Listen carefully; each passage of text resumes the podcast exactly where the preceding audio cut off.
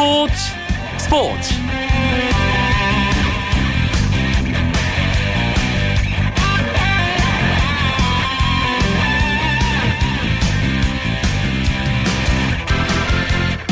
안녕하십니까. 금요일 밤 스포츠 스포츠. 아나운서 이광용입니다. 설 명절 저녁 잘 보내고 계십니까? 벌써 명절 연휴 마무리하고 귀경길 오른 분들도 계실 텐데요. 피곤하고 지친 귀경길에 저희 스포츠 스포츠가 재미있는 스포츠 이야기로 함께하겠습니다. 금요일 밤의 스포츠 스포츠는 국내 축구 이야기, 축구장 가는 길로 꾸며드리죠. 오늘은 설 명절인 만큼 더 재미난 축구 이야기 준비했습니다. 중앙일보 송지훈 축구팀장과 스포츠조선 이건 기자가 함께하는데요. 이제 2주 앞으로 다가온 K리그 클래식 개막. 이번 시즌은 어떻게 흘러갈지 미리 전망해보는 천기 누설의 시간 준비했습니다. 금요일 밤 스포츠 스포츠 지금 바로 출발합니다.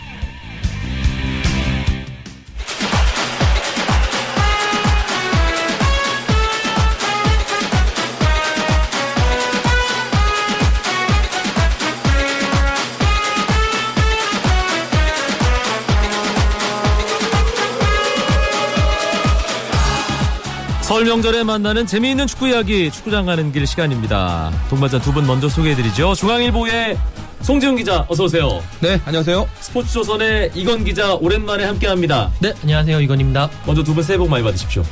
네, 그 청취자 여러분들도 예. 새해 복 많이 받으시고요. 송지훈 기자입니다 지금. 네, 네.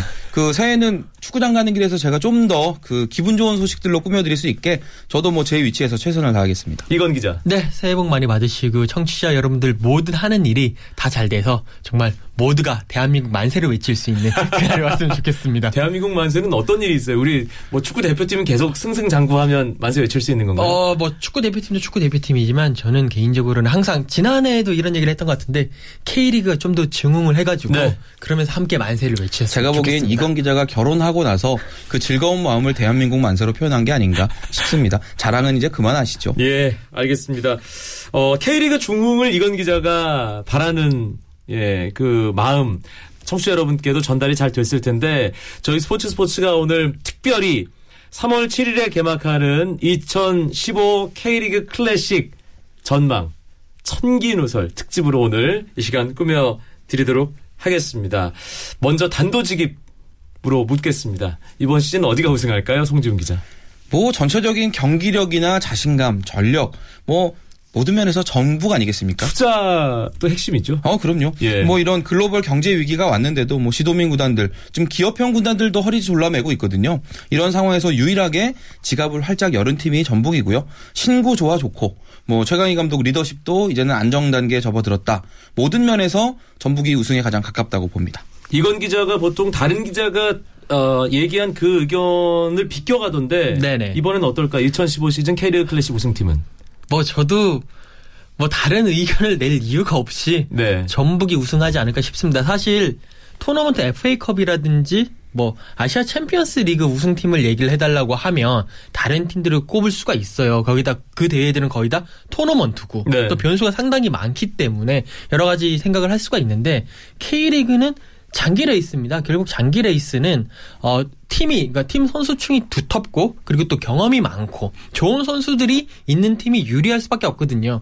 뭐 전북이 우승을 못할 확률은 뭐한10% 이하라고 보는데 만에 하나 뭐 모든 선수들이 거의 한 주전의 베스트 11급에 있는 선수들 중에 6명이 다 부상을 당해가지고 다 다쳐가지고 시즌 내내 못 나갈 정도가 아니면 전북 팬들 많이 듣고 계실지도 몰라요. 아 그러니까 그 정도가 아니면 여섯 명까지 가야 되거든요. 네, 그 정도가 아니면 전북이 무난하게 우승을 하지 않을까라고 생각을 합니다. 앞서 천기 누설이라고 거창하게 제가 말씀을 드렸는데 너무 뻔한 얘기로 흘러가고 있지는 않나 생각이 듭니다.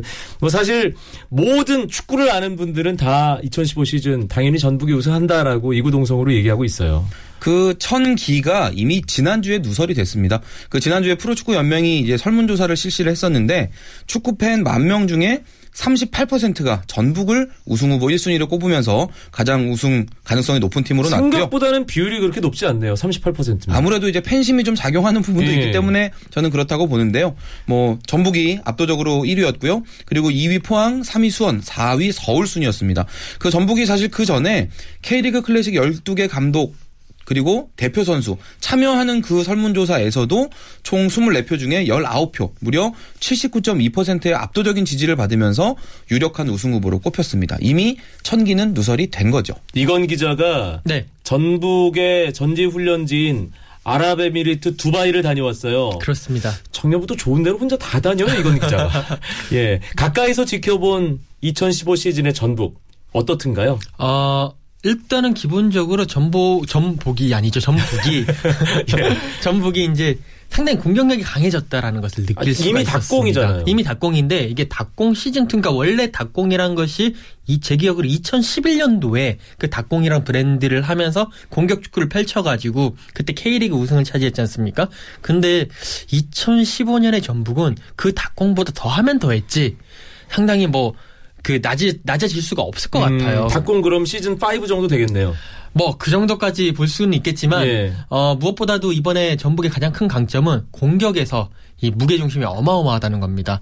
어, 일단 에닝요가 돌아왔거든요. 네. 에닝요가 돌아왔고 레오나르도가 여전히 건재하고 있고요. 그다음에 이동국 선수 여전히 건재합니다. 뭐또 에두가 그러니까 수원에서 뛰던 에두가 돌아왔는데 사실상 이 세 명 이 네 명의 선수 그리고 저기 이재성 선수까지 합쳐가지고 요 다섯 명의 선수가 기본적으로 공격을 다 이끌고, 이끌고 갑니다. 네. 그렇기 때문에 어, 상당히 그 공격에서 볼을 잡았을 때 다양한 루트를 보여줬었었고 전북이 그 아랍에미리트에서 8경기를 했거든요. 그 중에 이제 11명이 골을 넣었다라는 이제 통계가 어. 나오는데 그만큼 득점 루트가 다양하네요. 네, 득점 루트가 다양하다는 얘기가 나오고 특히나 에두 같은 경우에는요.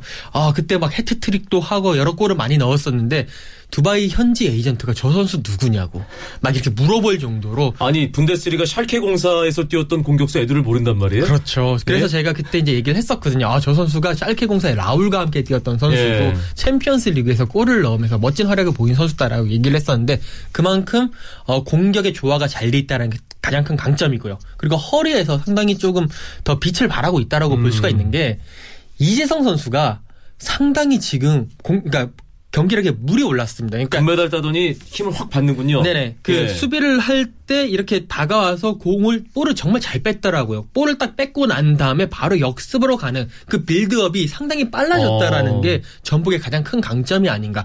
올해 같은 경우에는요. 전북이 허리에서 볼을 잡아가지고 골을 넣는데 진짜 한 4, 5초 정도밖에 안 걸릴 정도로 그런 모습 상당히 자주 보일 것 같고 아, 진짜 뭐, 수비도 상당히 단단해졌고요. 또, 최근에 또 2호 선수 영입하지 않았습니까? 그렇기 때문에, 어, 그 신영민 선수, 그리고 김남일 선수가 빠져나간 공백을 충분히 메울 수 있을 걸로 보입니다. 두바이 가서 전도 받고 올 것 같아요. 저 최강희 감독에게 안수 받고 왔습니다. 예, 우리 전도를 받고, 닭공교의 교, 교인이 된 것 같은. 제가 보기엔 전복도 먹고 온 것 같습니다. 아까 이렇게 모르게 전복 얘기하는 거 보니까. 예. 네.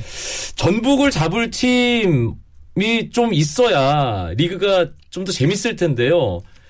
후보를 어떻게 꼽을 수 있을까요, 송지훈 기자? 저는 수원으로 봅니다. 그 주목할 만한 보강이 있었던 팀은 아닌데요. 최근 두 시즌 동안에 진행을 했었던 그런 세대 교체 작업 이제 마무리 단계에 접어들면서 조직력 면에서 가장 주목받는 팀이 됐거든요. 과거에 이제 포항이 이 유스팀 그 포항 제철고 선수들을 활용을 해서 주목을 받았다시피 이제 수원도 그 권창훈이라든지 뭐 연재민, 민상기 같은 이런 메탄고 출신 선수들이 어느 정도 자리를 잡으면서 활약이 두드러질 것으로 보고요.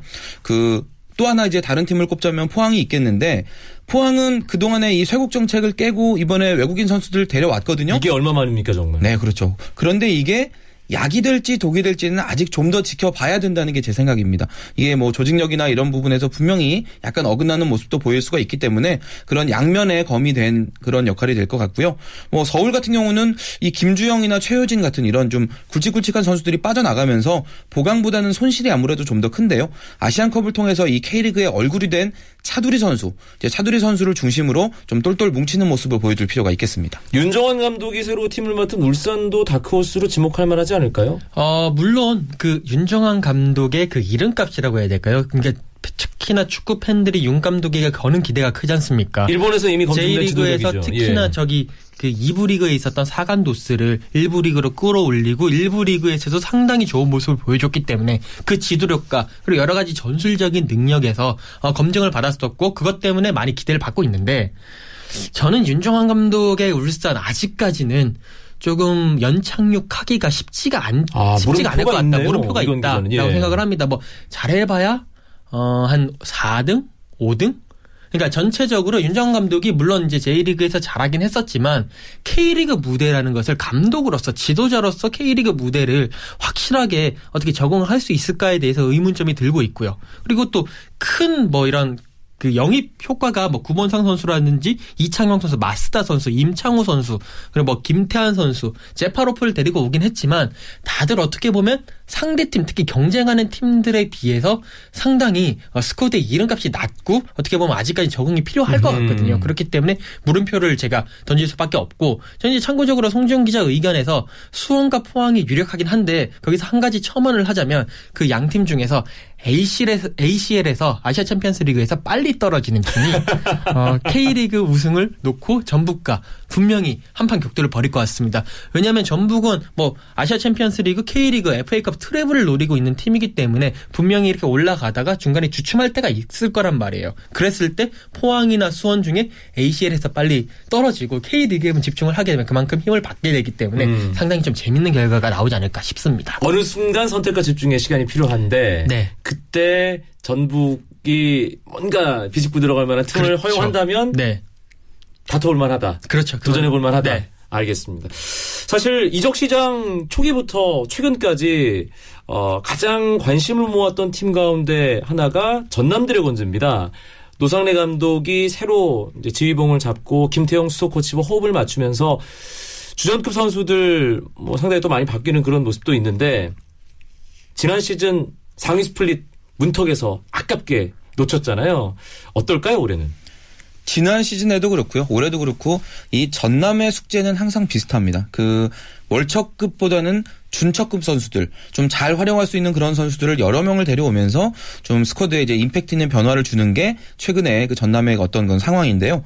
이 주어진 서말의 굿을 과연 어떻게 꿰느냐 이게 항상 이제 그 전남에게는 초중반의 숙제가 될 것 같습니다. 그 조직력이 생각하는 것만큼 순조롭게 올라와만 주면 지금 뭐 선두권 경쟁까지도 뛰어 올라갈 수 있는 그런 스쿼드 구성상으로만 보면 그런 장점이 있는 팀인데 만약에 지금 서로 손발이 잘 안 맞아 들어간다고 하면 오히려 좀 어려, 어려움이 더 커질 수도 있거든요. 네. 그런 부분을 이제 노상래 감독이 잘 조율을 해야 될 것 같습니다.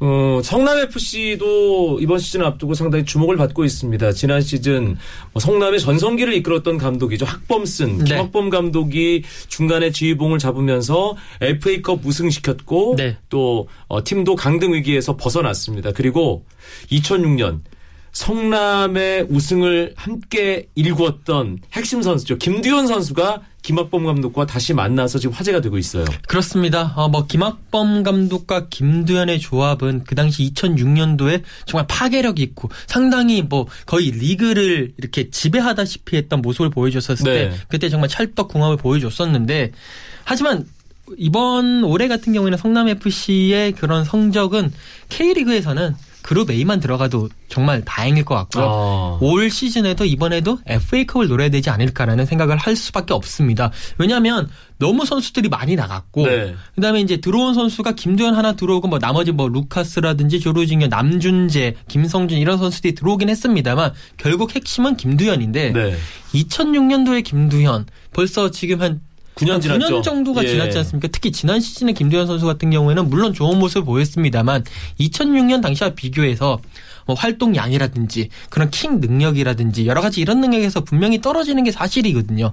그렇기 때문에 물론 김학범 감독이 김두현을 어떻게 가장 잘 사용하는지 그 사용 설명서를 가지고 있는 건 사실입니다만 아 전체적인 그러니까 객관적인 경기력이 떨어지는 선수를 가지고 그만큼의 모습을 보여줄 수 있을까? 여기에선 분명히 물음표가 나올 수밖에 없습니다. 음, 12팀이 경쟁하게 될 K리그 클래식 3월 7일 개막을 하는데요. 오늘 설을 맞아서 K리그 천기 누설로 축구장 가는 길 꾸며드리고 있습니다. 중앙일보 송지훈 축구팀장, 스포츠조선의 이건 기자 함께하고 있습니다. 쳤다 하면 홈런이고 슛 한편의 드라마. 그것이 바로 그것이 바로 손에 잡힌 우승 트로피. 목에 걸린 그 배달. 너와 내가 하나 되는 그것이 바로 그것이 바로 그것이 바로 꿈꾸던 스포츠. KBS 1라디오 이광용의 스포츠 스포츠. 앞서 K리그 클래식에 대한 전망 해드렸는데 클래식 소속은 아니지만 K리그 전체에 잔잔한 파문을 던져주는 팀이 있습니다. 이번 시즌 K리그 챌린지의 선을 보이게 될 서울 이랜드 FC죠. 송준 기자.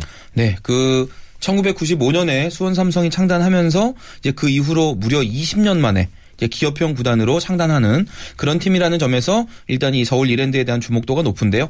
뭐 단지 자금 사정이 넉넉한 팀이다. 뭐 이렇거나 아니면 뭐 FC 서울과 연고를 나누는 서울 구단이다라는 점. 뭐 그런 때문만은 아니고요. 뭐 기존 K리그 구단들에서 볼 수 없었던 어떤 참신한 마케팅 전략들 그런 것들 적극 활용한다는 점이 좀 이런 주목이 되는 원인이 되지 않나 싶습니다. 마케팅의 가장 중요한 포인트는 역시 스타 선수들인데 네. 챌린지면 2부예요. 하지만 클래식 못지않은 스타급 선수들이 서울 이랜드 FC의 속속 자리를 잡았죠. 그렇습니다. 어, 일단은 기본적으로 대표급 선수들이 많이 있는데요. 뭐 김재성 선수 네. 지난 시즌까지 포항에서 뛰었던 뛰었었죠. 그리고 또 조원희 선수 뭐 위건 애슬레틱도 갔다 오고 어, 해외파 선수가 되겠고 또 김영광 선수가 또 서울 이랜드 FC를 이렇게 선택을 했습니다. 그리고 또 참 재밌는 게 외국인 선수들의 그 면면도 상당히 좀 그러니까 화려하다라기보다는 저는 흥미롭다라고 볼 수가 있겠는데요. 네. 일단 뭐 라이언 존슨 선수라고 어, 자메이카 대표팀 소속의 MLS 미, 미국 메이저리그 사커에 상당히 그 잔뼈가 굵은 선수인데 이 선수가 들어왔고요. 그리고 또 칼라일 미첼 선수라고 밴쿠버 화이트캡스에서 그 이영표 선수와 함께 같이 수비 라인을 이렇게 이끌었던 트리니다드 토바고 대표 출신의 네. 선수인데요. 이 선수 들어왔습니다. 그리고 제가 가장 개인적으로 주목해 보고 있는 선수가 바로 일본 국적의 로버트 카렌 선수인데요. 어, 뭐, 선- 이제 많이 이제 축구를, 청소년 축구를 좀 많이 보셨던 분들은 상당히 좀 기억이 있을 것 같습니다. 그, 일본 청소년 대표팀 소, 이제 소속으로 상당히 일본 축구의 미래를 이끌어 나갈 것이라는, 어, 일본과 네덜란드의 혼혈 선수인데, 뭐 이제 네덜란드에서 뛰기도 했었었고, 상당히 좀 주목을 많이 받았었는데, 어, 네덜란드 가서 상당히 좀 많이 경기력이 저하됐고 그다음에 동남아까지 갔다가 이번에 서울 이랜드 FC에서 오퍼를 넣어서 데리고 온 선수인데 과연 이 선수가 얼마만큼 활약을 할 것인가 그리고 이 선수의 부활 여부가 그 저기 그 서울 이랜드 FC의 전체적인 그런 뭐 선수 조율 능력이라든지 선수 육성 능력에도 상당히 조금 어, 평가를 할 수 있는 잣대가 되지 않을까 저는 그렇게 생각을 합니다. 이렇게 뭐 선수들 몇 면도 흥미롭지만 마케팅과 관련된 움직임이 K리그 다른 구단들에게 상당히 자극이 되고 있다는 느낌이 드는데요. 네, 그 지금 이랜드에서 보여주는 여러 가지 마케팅 전략들이 기존의 구단과 많이 다른 부분들이 있는데요. 일단은 이 좌석에 대한 어떤 희소성 부분에서 상당히 주목할 만하거든요. 그 잠실 종합운동장을 쓰고 있죠. 거기 네. 뭐 최대 들어가면 10만 명까지 들어가는 그런 경기장인데 그런데 축구 보기는 참 안 좋잖아요, 환경이. 그렇죠. 이 기자석에서 보면요. 반대쪽 끝까지의 거리가 200m나 됩니다. 아. 그렇게 되면 사실 뭐 등번호도 거의 식별이 안 되는 그런 상황이거든요. 그러니 뭐 관중석 맨 끝에서 보시는 분들은 사실상 선수를 식별하기 어려운 이제 그런 환경인데 이제 이런 환경을 잘 감안을 해서 그 가변 좌석으로 5천석만 딱 운영을 합니다.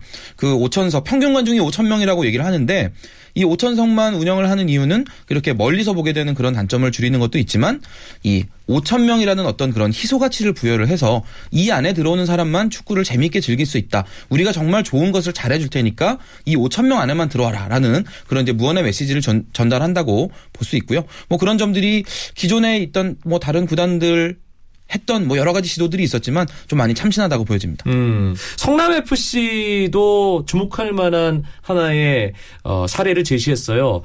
팬들이 만든 팬들이 직접 제안한 디자인 유니폼에 반영을 했잖아요.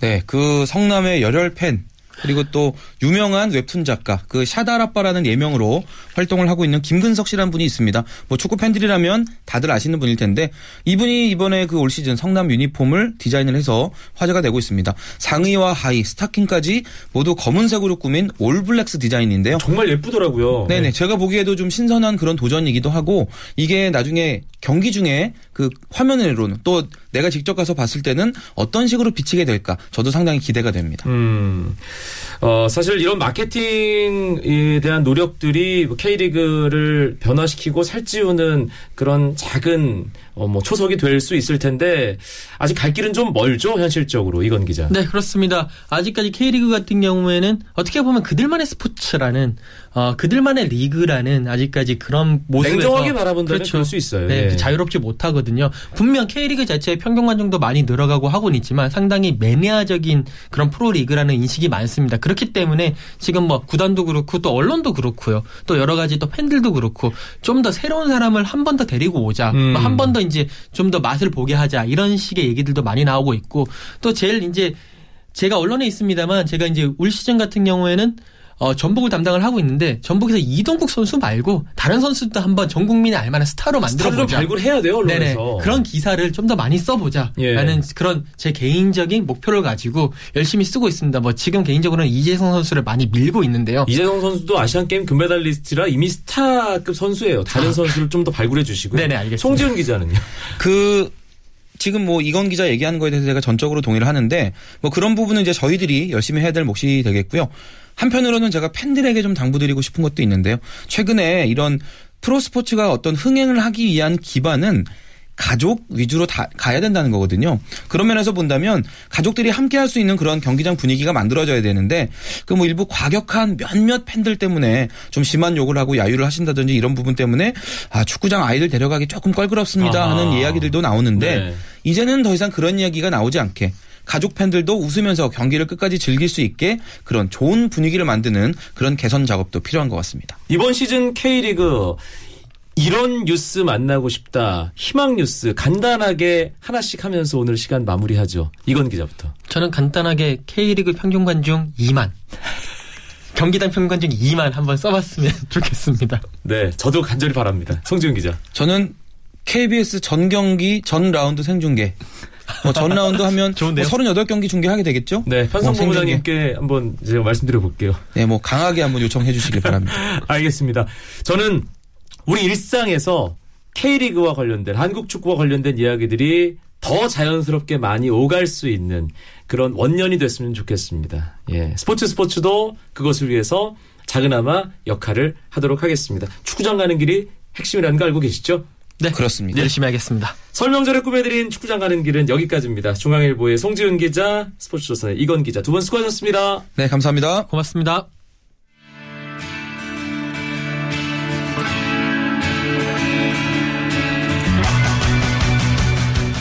금요일 밤 여기까지입니다. 주말 스포츠 스포츠는 9시 20분부터 오승원 아나운서와 함께 하실 수 있고요. 저는 월요일에 다시 뵙겠습니다. 남은 설 연휴 즐겁게 마무리하시기 바랍니다. 아나운서 이광용이었습니다. 고맙습니다. 스포츠 스포츠.